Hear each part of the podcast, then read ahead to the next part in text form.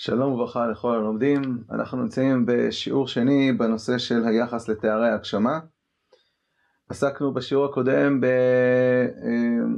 בשני הסברים לסוגיה הזאת, הסבר אחד מצד המון העם, שדיברה התורה כלשון בני אדם, דיברה בתארי הגשמה, וזה כדי להעביר מסרים שהם מסרים אמוניים נכונים, תוך השתמשות בשמות מושאלים שבאופן אמיתי אין בהם ממש, אבל הם מסייעים להעביר את המושגים הללו היסודיים בעיקרי הדעת להמון.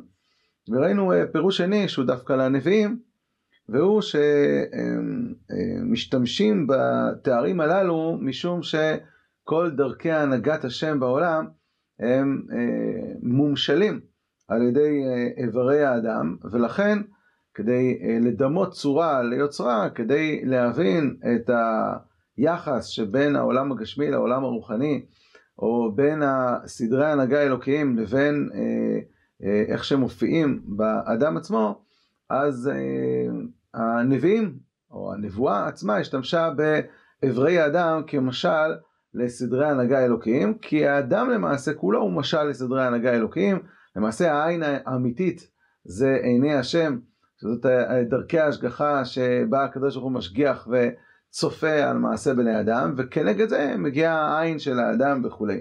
ודיברנו על זה בהרחבה. אנחנו רוצים היום לעסוק בפרשנות שלישית למושג דיברה התורה כלשון בני אדם, ולמה התורה דיברה בתארים שיש בהם הגשמה. ודווקא הנושא הזה, למרות שגם שני, שני הפירושים הקודמים נמצאים ברבי יהודה הלוי, הפרשנות הזאת נמצאת בצורה הרבה יותר רחבה ועמוקה, ואנחנו מתחילים בספר הכוזרי במאמר השני באות ב', שהחבר מסביר את שמות האלוה, וככה הוא אומר: אמר החבר, כל שמות האלוה חוץ מן השם המפורש הם סיפורים ותארים נוספים על עצמותו, שכולם שאולים מההתפעלויות שהנבראים נפעלים מגזרותיו וממעשיו. כך הוא נקרא רחום כאשר יטיב לאדם, אשר קודם לכן היו אנשים מרחמים עליו בצר לו, ויחסים אנו לאלוה רחמים וחמלה, אם כי לפי מהותם בנו. אין אלה כי אם חולשת הנפש והיפעלות טבענו, דבר שלא ייתכן בו יתברך, כי הוא שופט צדיק, הגוזר על האיש האחד עוני ועל חברו עושר, בלא שישתנה עצמותו. לא מתוך שיתערו בו רחמים על האחד, ולא מתוך שכעס על חברו. כן, אומר רבי יהודה הלוי, הקדוש ברוך הוא שהוא פועל בעולם, הוא לא פועל לא מתוך חכמים ולא מתוך אכזריות. יש את מידת הצדק האלוקית שבה הוא מנהיג את עולמו. מדי פעם הוא פועל ברחמים, מדי פעם הוא פועל באכזריות, הכל לפי האמת. אז למה אנחנו קוראים לו רחום? למה אנחנו קוראים, קוראים לו אל קנו ונוקם? התשובה היא שאנחנו מתארים את האלוה לא בהתאם למה שהוא, אלא בהתאם לאיך שאנחנו חווים אותו, כן? והוא ממשיך ונותן משל גם לשופטים פה בארץ, מעין זה אנו מוצאים אפילו בשופטי בני אדם, אשר בבוא דברי ריבות לפניהם, ישפטו על פי החוק. לפי זה, יצאו בעלי הדין מלפניהם. הללו שמחים כשהם זוכים בדין, והללו עצובים כשהם יוצאים חייבים בדין. כן, ואז מה אומר אותו אחד שזכאי, יצא זכאי בדין? אה, השופט הזה רחמן. הוא לא רחמן, הוא שפט לפי הצדק. ואותו אחד שיצא חייב בדין, מה הוא אומר? אה, השופט הזה אכזרי. לא אכזרי. אתה חווית אותו כאכזרי. אז למעשה, אומר אה, רבי יהודה הלוי, ככה אלוה מכונה אצלנו פי, לפי בחינת פעולותיו, פעמים בשל, בשם אל רחום וחנון, פעמים בשם אל קנו ונוקם, אם כי הוא יתברך אינו משתנה מתואר לתואר. הדבר הזה הוא מהפכה. למה?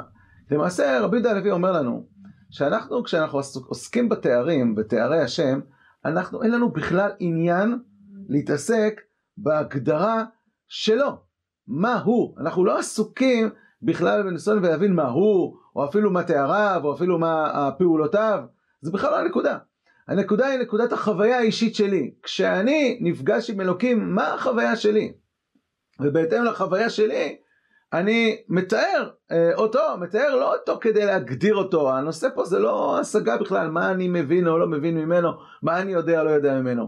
הנקודה היא איך אני מרגיש אותו, איך אני חווה אותו בחוויה האישית שלי. הוא חוזר על זה רבי יהודה הלוי במאמר חמישי, ממש ממש לקראת סוף הספר בסעיף כ"ז, כשהוא מדבר על המושג זיכרון תרועה ונזכרתם לפני השם אלוקיכם. אז אומר רבי יהודה הלוי, לא, לא צריך שתזכיר, ש, שתזכירו לו אה, אתכם ולא את אה, פעולותכם. אז למה אנחנו, למה התורה קוראת לזה זיכרון תרועה? הוא אומר, לפי מנהג בני אדם דומה הדבר כאילו היה בתרועה בחצוצרות משום אזכרה, ודיברה התורה כאישון בני אדם. פה אנחנו חוזרים עוד פעם למושג שדיברה התורה כאישון בני אדם, אבל מזווית ראייה שלישית. דיברה התורה בלשון שבני האדם חווים את אלוקים. חווים את אלוקים. זה תיאור החוויה, והתיאור הזה הוא תיאור אמיתי. וכך אה, גם במהר"ל, בתפארת ישראל פרק ל"ג, אומר המהר"ל, אם שהתורה דיברה בלשון בני אדם, וגם דיברה לסבר את האוזן, ככה פסיקתא אה, מתארת את, הדברים, לא ראיתם כל תמונה, אז למה מדברים בשפה כזאת לסבר את האוזן, כן? מה ש, אה, להבין משהו, מה שאומר הנביא לא. אומר על זה המהר"ל, אבל לדבר דברים שמביא אמונה בלתי שלמה, דבר זה איננו כלל. חס ושלום להגיד שבסדר, התורה באה לסבר את האוזר, התורה באה לדבר בלשון בני אדם, זה נחמד, אבל איך יכול להיות שהיא משתמשת בדברים שהם שקר, בדברים של הגשמה, זה אסור שייאמר. טוב, אז אמרנו שתי תשובות קודמות לכך, טוב, זה כדי להעביר מסרים אמיתיים, או כי אה, כל העולם הגשמי הוא משל לעולם העליון, אבל בעצם מדברים על הנמשל, שזה דרכי ההנהגה אלוקים, אומר המהר"ל לא זה ולא זה, אלא רק כי כל הדברים האלו אינם מביאים גשמות. כי מה שאמר הכתוב ירד השם על הר סיני, וכיוצא בזה, הם נאמרים כלפי האדם, כלומר באופן שבו האדם חווה את אלוקים. עם ישראל חווה בחוויה האישית שלו שהקדוש ברוך הוא ירד על הר סיני, זאת הייתה החוויה שלו, הוא לא בא להגדיר עכשיו את האלוה, והוא לא בא להגיד שהאלוה מצידו נוכח עכשיו בהר סיני ויש לו מקום והוא מוגשם, מה פתאום? הוא בא להגיד, אני בחוויה שלי, אני פוגש את אלוקים באופן כזה שאני מרגיש ורואה שהקדוש ברוך הוא נמצא עכשיו בהר סיני. כי כך נמצא השם יתברך אצל האדם, שהיה יורד מן השמיים על הר סיני. וכיוון שכך הוא אצל האדם, אף כי באמיתת עצמותו, עצמו, אין הדבר כך, כן, אם תשאל את, ה, את עם ישראל כשנמצאים בסיני, הקדוש ברוך הוא מצד עצמו נמצא בהר סיני, לא, מה פתאום. אז למה כתוב וירד השם על הר סיני? רק שכך נמצא אל האדם. כלומר לאדם. יאמר עליו כפי מה שהוא נמצא על האדם. ואז המהר"ל מרחיב את זה. אומר, כל המושג של שמות, שאנחנו קוראים שמות למשהו, לחפצים, לדברים מסוימים, לבעלי חיים, המושג שם זה הגדרה שאני נותן לאיך שאני תופס את אותו דבר.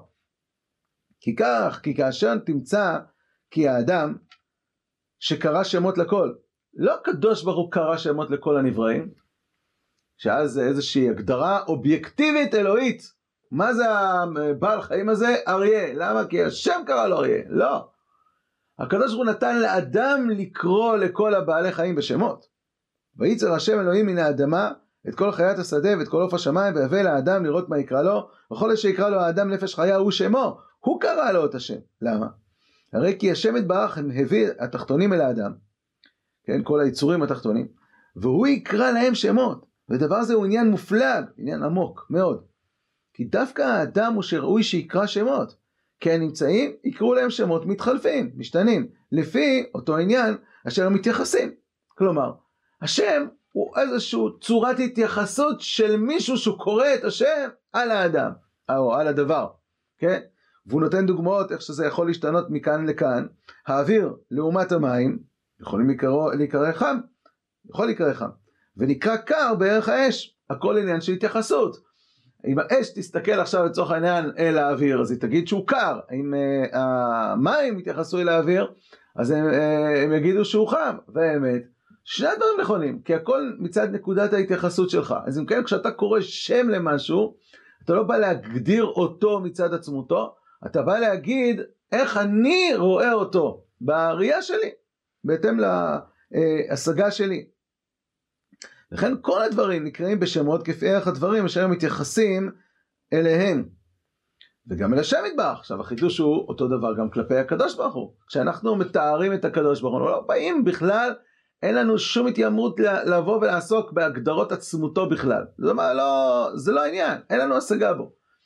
אנחנו באים לתאר, אפילו לא, עכשיו הנושא פה זה גם לא פעולותיו.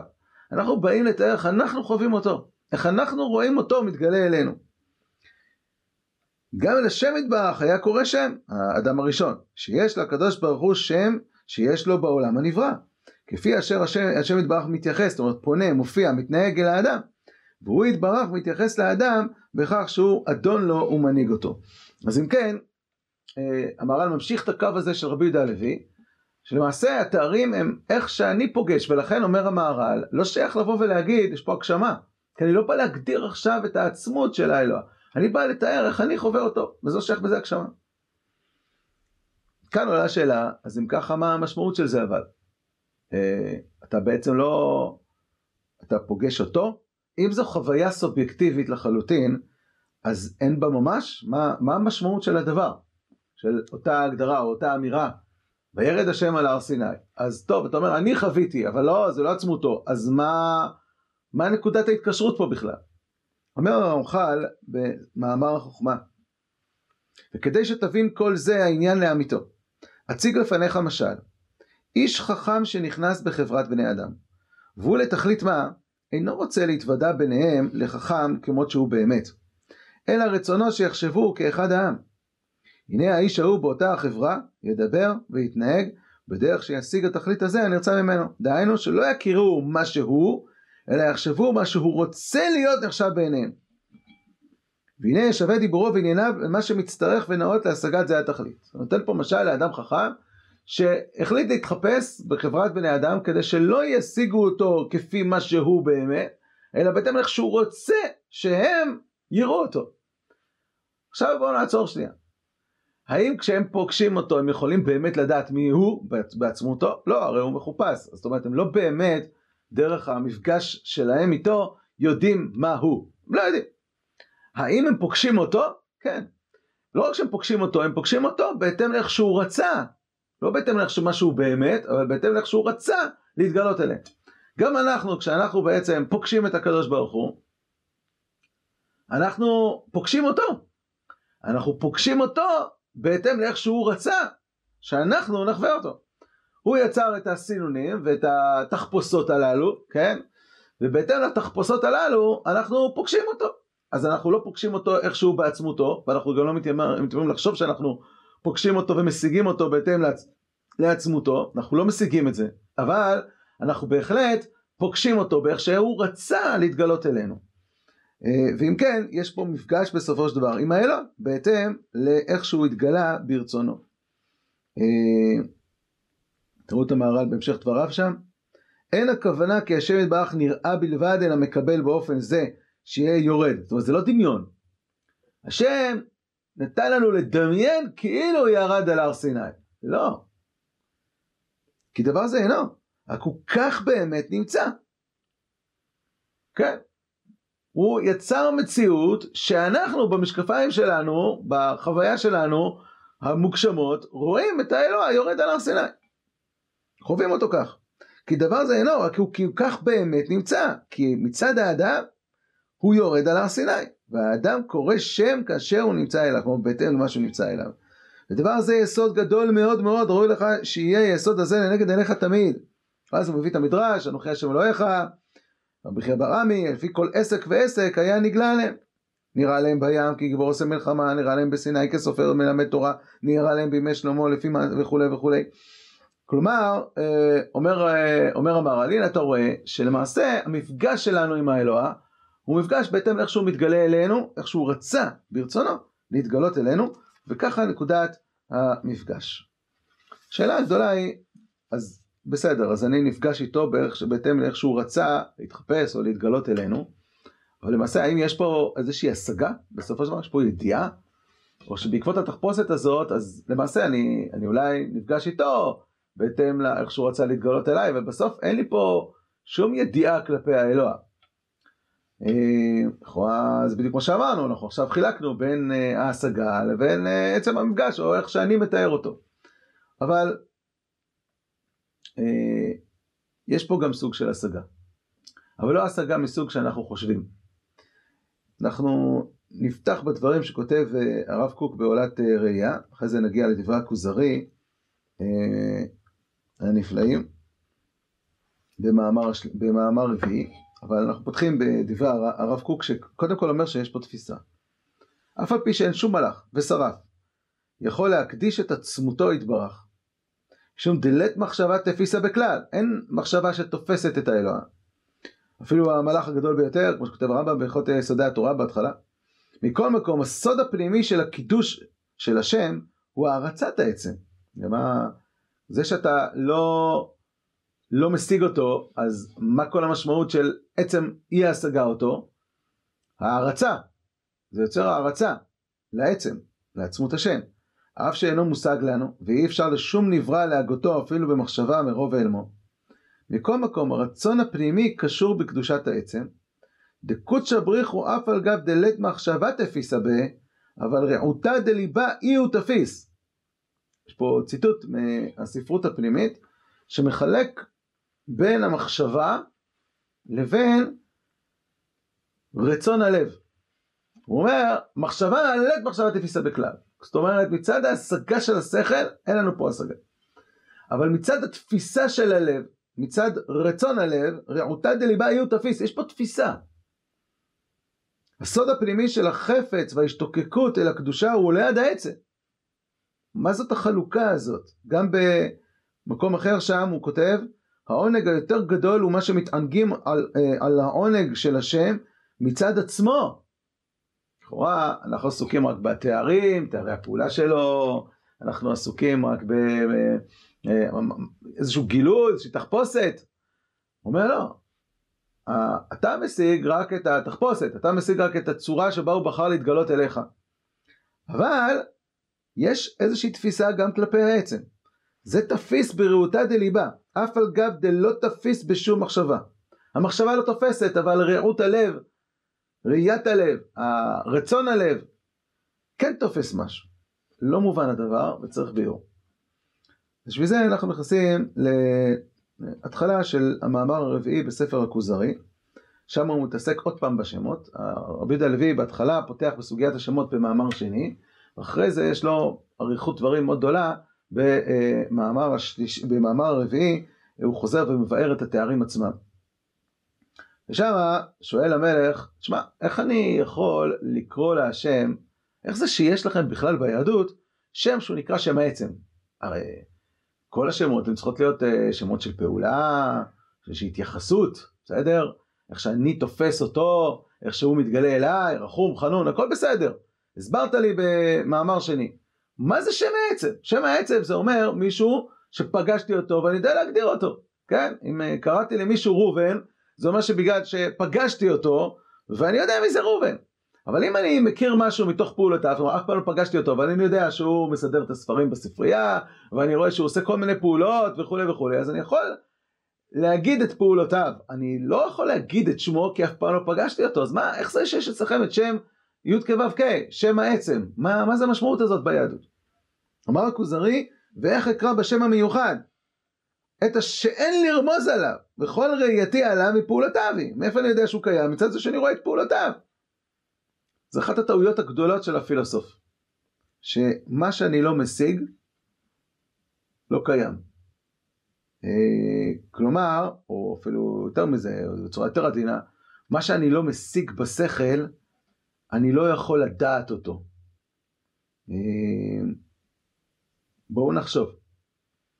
אמ, ילד קטן, בן שנתיים, האם הוא יכול להגדיר מי זה אבא שלו? האמת שלא, הוא לא יודע מה עושה אבא שלו, הוא לא מכיר אה, בוודאי את תכונותיו, הוא לא יודע איפה הוא עובד, הוא לא יודע הרבה דברים על אבא, כמעט הוא לא יודע כלום על אבא. הוא פגש את אבא בזה שאבא נתן לו לאכול, אבא נותן לו לשתות, מלטף אותו וכולי וכולי, היינו אומרים מצד פעולותיו. האם, אז להשיג את אבא, להגיד עכשיו, אה, לכתוב בוויקיפדיה מי זה אבא שלו, הוא לא יכול לכתוב. האם הוא יודע את אבא שלו? התשובה היא כן. התשובה היא כן. איך זה עובד? אמר החבר, והוא יכול להגיד, זה אבא שלי! כן? אמר החבר, יש ויש עליו רמז בעדות הנבואה ובראיית הלב. הנה לנו פה המושג, רעותה דליבה. יש, אין השגה בשכל, יש את ראיית הלב. ופה הוא חוזר לנבואה וצריך להבין את זה. איש ששמע את דבר האלוה, מצוותו, אזהרתו, הודעתו, כי הוא גומל טוב לעובדיו ועונש על המרי, יקראהו בשם פרטי ככינוי מיוחד למי שדיבר עליו ובירר לו, כי הוא שברא את העולם אחר העדר. כן, ואז הוא מדבר על אדם הראשון ועל נוח, ואחרי זה על האבות, שזכו לקרוא בשם הוויה, למה? כי הם פגשו את האלוה בהנהגה הניסית שלו. הנה, זה בוודאי האלוה, אבל עדיין, זה מתוך פעולותיו. איך אתה קורא לו בשם העצם? ואי אפשר מבלי להרחיב בזה את הדיבור במקצת. יש פה משהו עדיין לא מובן. כי העניין מופרך מאוד. איך ייתכן לרמוז אל מקומו של מי שאין לו מקום, ואם זאת יאמן כי הנרמז הוא הסיבה הראשונה. התשובה על זה, נקדים הקדמה ונאמר. החושים משיגים כל מוחש, רק את, בכל מוחש רק את מקרב. כלומר את ההופעות שלו, את הגילויות, את הגילוי שלו, מראה, קול, ריח, טעם, מבנה, לא את מהותו. כן, כמו שהרחיב על זה בדורות האחרונים קאנט, אנחנו לא משיגים בשום דבר את העצמות של הדבר, אלא רק את איך שהוא מתגלה אלינו, כן? יש לנו איזה שהם משקפיים של ראייה מסוימת, של שמיעה, של חוש המישוש, בעצם כל מערך החושים שלנו, וכל מיני ממדים שמאפשרים לנו, או נקרא לזה מצלמות כאלו, שיש לנו אפשרות בממדים הללו, שהם אותם מצלמות שלנו קולטים, להצליח ולקלוט כל מיני גילויים מאותו עצם שנמצא לפניי. אז ואם היה לי מצלמה אחרת, למשל הייתי רואה בצורה דו-ממדית ולא תלת-ממדית, אז הייתי אה, תופס גילויים מאוד מאוד מסוימים, שיכול להיות שמישהו שיש לו ראייה תלת-ממדית אה, אה, משיג אותם, משיג גילויים שאותו אחד שרואה דו-ממד לא, לא משיג אותם. אבל גם הוא וגם הוא וגם הוא משיגים רק גילויים שיש מהעצם עצמו, אבל הם לא מסוגלים בחושים עצמם להשיג את העצם, הם בחושים פוגשים את הגילויים של העצם, את ההופעות שלו כלפי אותו אחד שרואה. מן המלך למשל, אין משיגים כי אם את מראהו, תבניתו, מידת גופו. אולם כל אלה אינם מהות המלך, אשר אתה מאמין כי עליך לכבדו. ועוד, פעמים אתה רואה אותו במלחמה לבוש אחד, ואחרי כן תראהו בעיר בלבוש אחר, ותראהו בהיכלו בלבוש שלישי. מה שאתה אומר עליו כי הוא המלך, לפי המשפט השכל אתה אומר זאת, לא לפי משפט החושים. או במילים אחרות, יש פה איזושהי נקודה של מעבר. אתה פוגש בעולם החושים שלך את הגילויים של המלך, אבל יש לך איזשהו משהו פנימי שמאפשר לך מתוך הגילויים הללו להשליך ולומר, אני מכיר את העצם. העצם זה בעצם הנשמה שלו שנמצאת בתוך הגוף הזה. זה אפילו לא הגוף, זה לא המראה החיצוני, זה איזושהי אישיות מסוימת שאתה אומר עליו, זה המלך, כן? יש איזשהו המשל, יש איזושהי המשכה, איזושהי דליגה, כן? מעולם החושים להכרה פנימית שזה העצם, למרות שפגשת רק את הגילויים שלו. וייתכן כי ראית אותו בהיותו נער, ואחרי כן בהיותו בחור, ואחרי כן אה, אחרי זה תשחורת, ובסוף זקן, או כי ראית אותו בראשונה בריא, אחרי הוא חולה, ובמשך הזמן השתנו מראהו ומנהגו, בכל זאת אתה מחליט כי הוא הוא. אכן אל החלטתך לא, זו, לא, זו לא באת, כי מתוך ששמעת אותו מדבר אליך, מצווך, מזהירך, אולם פעולותיו אלה אינם כי אם מצד שכלו, מצד הנפש המדברת אשר לו. כבר הוכח כי, אה, כי חלק זה בו, כלומר הנפש, לא תופסת באמת מקום בתוך הגוף הזה. אם כן, רק מנהיגה את הגוף הזה. אם כן, אין אפשרות לרמוז אליו, אז למה אתה אומר, זה ראובן, או זה המלך, הרי ראובן לא נמצא פה. הוא לא נמצא במקום הזה, הוא מנהיג את הגוף הזה שמתגלה אליך. ואף על פי כן, אתה אומר, נפגשתי עם ראובן. ואני יודע שזה ראובן. הוא אומר יותר מזה, לאחר שמת וראית אותו, הרי הוא, הגוף שלו נשאר אותו דבר, אתה אומר, הוא כבר לא נמצא פה. מה לא נמצא פה? הנה הגוף שלו, הנה כל האיברים. הוא לא פה. החלטת כי אינו המלך, כי אם גוף שכל הרוצה בא ומניעו. גוף המתפעל מכל הפעולות והמקרים, אף מרצון אחרים, וכולי וכולי. אז מה, מה בעצם, מה, מה קורה פה? יש במהלך הפנימי שלנו, יש לנו גוף שמסוגל לפגוש בעולם החושים את הגילויים של העצמים. אבל יש משהו, איזושהי תכונה פנימית שלנו, שמסוגלת דרך החושים הללו לתרגם ולהיפגש ברעותה דליבה, בראיית הלב, בעצם עצמו. ולהגיד, זה העצם. ולקרוא לו בשם, לא מתוך פעולותיו. האדם הזה הוא גבוה והוא אה, ארוך והוא בלונדיני וכולי. לא, מתוך הכרת העצם. למרות שאתה לא מכיר את זה בשכל, כן? אלא אתה מכיר את זה דרך הדילוג שאתה עושה מהמפגש עם החושים אל השגת הלב. אומר רבי דה הלוי, אותו דבר גם כלפי האלוה. כשם שקבע הבורא יתברך בדקות רבה את היחס הזה שבין החוש החיצוני ובין המוחש הגשמי, כן? כלומר בין החושים שלנו ובין המוח... העולם המוחשי, הגופני, החומרי, כך קבע בדקות רבה יחס, כלומר התאמה, בין החוש הפנימי, שזה חוש הנבואה, ובין העניין הבלתי גשמי, שזה העולם הרוחני, וזה הקדוש ברוך הוא בעצמו. שכן נתן לבחירי ברואיו עין פנימית, הרואה את כל הדברים כמו שהם בהווייתם הבלתי משתנית.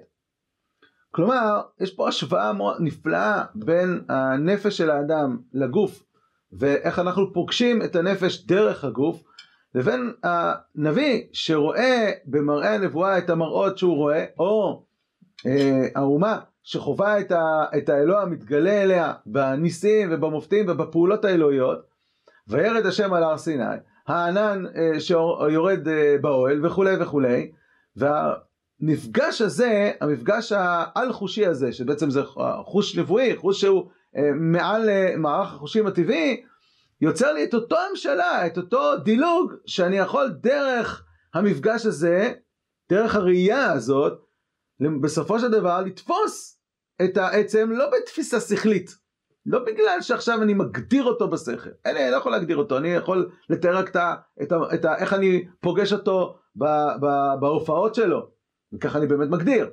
אבל דרך זה אני מסוגל לפגוש רעותה דליבה, תפיסת הלב תופסת את העצם עצמו. את, את המפגש הזה עם העצם עצמו. היא יכולה לקרוא לו בשם.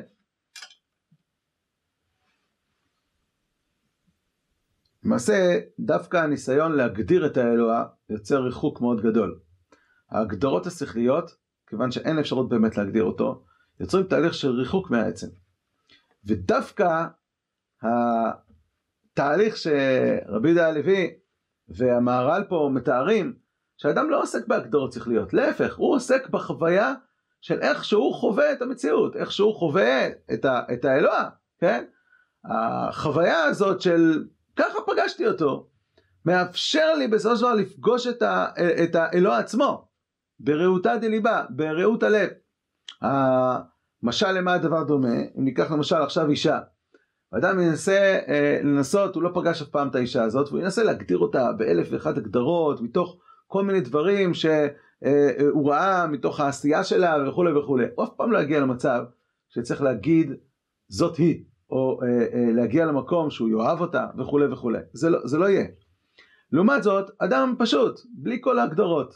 אם הוא פעם אחת פגש אותה, מה זה פגש אותה? פגש אותה במובן של מפגש החיים, איך שאפשר לפגוש, הרי אתה אף פעם לא פוגש את הנשמה הזאת, אתה אף פעם לא פוגש את האישיות, אתה פוגש את הגילויים אה, בזה שאתה פוגש אותו עכשיו במובן הפיזי, בעולם הפיזי, ואתה חי, מסתובב ויוצא איתה, בסופו של דבר מגיע למצב שהוא אה, אוהב אותה, הוא לא אוהב את, ה, את הגילויים שהוא אה, מתגלה אליו, הוא אוהב אותה מתוך זה שהוא פגש אותה בעולם החושים החומרי. אומר הרב הנזיר במקור 21 אחרי השלילה של התארים האלוהים, כלומר, אחרי ששללנו באמירה מוחלטת שהתארים לא באים להגדיר לו את האלוה, והם גם לא באים להגשים. לא באים להגשים אותו. אחרי השלילה של התארים האלוהים, במובנם החיצוני, כאילו יש פה איזושהי השגה שכלית באלוה, אין פה השגה שכלית באלוה, אז אפשר להגיד, טוב, אין השגה שכלית, וזה רק כדי להעביר מסרים שהם נכונים, זה המשלה להנהגה האלוקית בעולם, שיעור הקודם, אז עכשיו אנחנו עולים לקומה נוספת. הם עולים במובנם הפנימי העליון. יש מעבר, המשל, מהחיצוני הנשלל לפנימי העליון. אחרי ששללת ואמרת, זה לא הגדרה של העצם, אז אתה כן יכול להגיד, זה כן נקודת מעבר אל העצם. זה נקודת מעבר, לא אל השגת העצם, אלא על המפגש איתו, ואל הידיעה אותו בידיעת הלב. הטבע, טבע הסיבה העליונה עצמה, נשאר לי בלתי ידוע. אינני רק משווה אותה עם הפעולה הנודעת. סדר עולם. זהו לעולם לפי אנלוגיה האנושית, סיבות פעולות אלוהיות. מקום אחר, ממש הוא מתאר, אה, אה, חזרה דברי רבי יהודה הלוי ממש. אומר הרב הנזיר בכל הנבואה, כי החושים אינם משיגים מן החושים כי הם מקריהם, ולא עצמיהם. על, הדמי, על דמיון לדוגמה, אין משיגים מן המלך זולתי המראות והתבניות ואיננו זה אמיתות המלך שמקבלים עליהם לרוממו, וזה איננו כי אם שכל או נפש מדברת, והוא עצם בלתי נגדר, ורומזת אליו. כאשר שם הבורא בערך, בחוכמתו הערך שבין החוש הנראה והמוחש הגשמי, כן שם בחוכמתו הערך שבין החוש הנסתר והעניין שאיננו גשמי. ייקח מהם השכל ראייה על עניין הדברים וליבותם. לפי זה, כשחז"ל באים ואומרים שהנביאים, גדול כוחם של נביאים שמדמים צורה ליוצרה, אז בפרשנות של שבוע שעבר אמרנו, הכוונה צורה, זה האדם שהוא בעצם משל לסדרי הנהגה אלוקיים, ליוצרה הכוונה לסדרי הנהגה שלו. לפי מה שאנחנו מפרשים עכשיו זה כפשוטו ממש. מדמים צורה ליוצרה, יוצרה זה הקדוש ברוך הוא בעצמו, על ידי המפגש עם החווייתי, עם ההופעה האלוקית הניסית בעולם, עם ההשגחה האלוקית בעולם בצורה גלויה, אתה למעשה פוגש, אתה מגיע אל היוצר בעצמו, אל העצמות, לא מתוך ההשגה אותו, כי אי אפשר להשיג, אלא מתוך אה, ידיעת הלב. זה הכוונה לדמות צורה ליוצרה במושג הזה של רבי יהודה הלוי. וכפי שראינו אה, בפעמים קודמות, אומר רבי יהודה הלוי, שהמפגש הזה הוא יוצר חיים, הוא יוצר סוג אחר של עבודה, הוא יוצר מסירות נפש, הוא יוצר אהבה, הוא יוצר יראה, מה שלא קיים באיזשהו ניסיון להגיע אל האל מתוך השגה שכלית. מי שהשיגו בחוש, במאמר ד' ט"ז, בא לידי מסירות נפש מתוך אהבת האלוה ולידי נכונות למות עליה. ואילו ההיקש, כלומר השכלי, מראה רק זאת כי חובה הוא לרומם את האלוה, יש איזה אלוה, אני לא משיג אותו, אבל הוכחתי מתוך המציאות שיש, שהוא קיים, כן? כמו שהוכחתי מתוך המציאות שיש איזושהי אישה. טוב, צריך לרומם אותו, יכול להיות שיש לזה השלכות שאני צריך לעשות את מה שהוא אומר, אבל להגיע באמת להרגשה ליבית של אהבה, של יראה, של מסירות נפש, הוא לא יגיע. רק הוא יגיע לחובה לרומם את האלוה כל שעה שאין הדבר מזיק ואין סובלים צער עליו. למעשה הדבר הזה יש לו כמה וכמה השלכות. קודם כל, היכן האמונה? האמונה לא נמצאת בהוכחות שכליות. האמונה נמצאת במפגש החיים, חוויית ההשגחה, בהתגלות של הקדוש ברוך הוא לאדם. זה יכול להיות לאדם עצמו, זה יכול להיות בזה שהוא פוגש את ההתגלות האלוקית בהשגחה האלוקית על עם ישראל במהלך הדורות וההיסטוריה. אבל שם נמצאת האמונה, זה התדר שבו האדם יכול להיפגש עם עצמות השם ולהרגיש שזה האלוה. כמו ילד קטן שיודע שזה אבא שלו, הוא לא יודע להגדיר אותו בכלל, אבל הוא פגש אותו בחיים שלו והוא יודע שזה אבא. וזו הנקודה המשמעותית. הדבר השני זה שלפי זה אין בתארים הגשמה. אין בתארים הגשמה למרות שאנחנו עסוקים פה בהגדרה של האלוה. כי אנחנו לא עסוקים בהגדרה של האלוה מצד עצמותו, אלא מצד שאיך שאני חווה אותו, בחושים שלי, במערך החושים שהוא ניתן לי, איך שהוא רצה להתגלות אלינו. ומטרת תורת ישראל, ובכלל השפה הנבואית, זה לא להעביר אמיתות נכונות באלוהות, אלא לדבר או לתאר את החוויה של האדם, איך שהוא פוגש את אלוקים. עד כאן ההסבר השלישי. עכשיו, אם אנחנו מסתכלים במבט מלמעלה על שלושת ההסברים הללו שראינו בסוגיה הזאת של דיברה התורה כלשון בני אדם, או אה, אה, אה, כל הסוגיה של תארי ההגשמה, אז למעשה נתנו פה שלושה הסברים. הסבר אחד להמון, הסבר שני לנבואה מצד ההשגה, והסבר שלישי לנבואה או למאמינים מצד החוויה. וראינו למעשה שההסבר הראשון להמון הוא כדי להעביר אפשר לומר, אפשר לחלק את זה לשלוש מטרות שונות. יש מטרה אחת שזה ללמד את יסודות האמונה. אז אנחנו משתמשים בתארים הללו כאמצעי להעביר מסרים יסודיים באמונה, למרות שאנחנו בעצם חוטאים בהשתמשות במילים הללו כפשוטם, אנחנו משתמשים בהם על דרך ההשאלה, אבל למעשה אין בהם אמת, אנחנו רק משתמשים בזה כאמצעי להעביר מסר אמיתי של יסודות האמונה. זה כשהמטרה היא ללמד את יסודות האמונה הבסיסיים. יש מטרה נוספת וזה ללמד את אה, דרכי השגחת השם בעולם. ואז התארים הללו הופכים להיות אה, משהו אחר לחלוטין, הם הופכים להיות משלים שבעצם למעשה הם עצמם הנמשלים, הם תארים שהם מתארים את ההשגחה האלוקית בעולם ומשתמשים במושגים שהם מושגים אנושיים, כי האדם הוא משל, נברא במשל, בצלם, של ההנהגה האלוקית אה, בעולם. אז המטרה הזאת היא ללמד את דרכי השגחת השם בעולם, וזו המטרה השנייה. אבל יש מטרה שלישית לתארים הללו, והמטרה השלישית היא בעצם להגיע למפגש עם השם, להגיע לאמונה, להגיע למצב שאדם אה, פוגש את האלוקים בהתאם לאיך שהוא מתגלה אליו בחיים, והמפגש את אלוקים בהתאם לאיך שהוא מתגלה אליו, לא בהתאם לניסיונות הגדרתיות, שכליות, מאפשר לאדם להיפגש אה, אה, עם עצמות השם מצד ידיעת הלב. למעשה, שלושת הפרשנויות הללו, שלושתם, כפי שראינו, נמצאים בכוזרי, אבל האפשרות השלישית היא האפשרות הכי מרכזית והכי מדוברת בספר הכוזרי, ולא סתם, כי זה הנקודה הכי משמעותית בספר הכוזרי בכלל, בכל התפיסה שלו, של איך, אה, איך מגיעים לאמונה. ולמעשה זה גם שלושה סוגים של תארים. יש תארים שנקראים טעמים עצמיים, כלומר תארים שבאים לתאר את השם, ואז, לתאר את עצמות השם, ואז זה יהיה על דרך השלילה. זה ניסיון להגדיר, אבל תמיד ההגדרה מובילה למקום של ריחוק, שאני בעצם יכול להגיד מה הוא לא. אה, וזה סוג אחד של תארים. יש סוג שני של תארים, שזה תארי פעולה, איך שהוא פועל בעולם, וזה כדי ללמוד את דרכיו. ויש סוג שלישי של תארים שהם מיוחדים מאוד ברבי יהודה הלוי, כן, מי שלמד מורה נבוכים מכיר שבפשטות רבי, הרמב"ם במורה נותן רק שתי אפשרויות של תארים, תארי עצמות שבהם אה, אה, תמיד הם על דרך השלילה, או תארי פעולה. אבל אצל רבי יהודה הלוי יש סוג שלישי של תארים, והם למעשה תארי יחס ותארי הופעה, שבו אני בא לתאר איך אני חווה את אלוקים בחיים שלי, זה סוג שלישי של תארים, בשלושת הסוגים הללו, עצמות, פעולה והופעה, הם למעשה אה, שלוש מטרות שונות, אה, כפי שתיארנו בשני השורים הללו. שיהיה המשך יום טוב ובהצלחה בלימוד.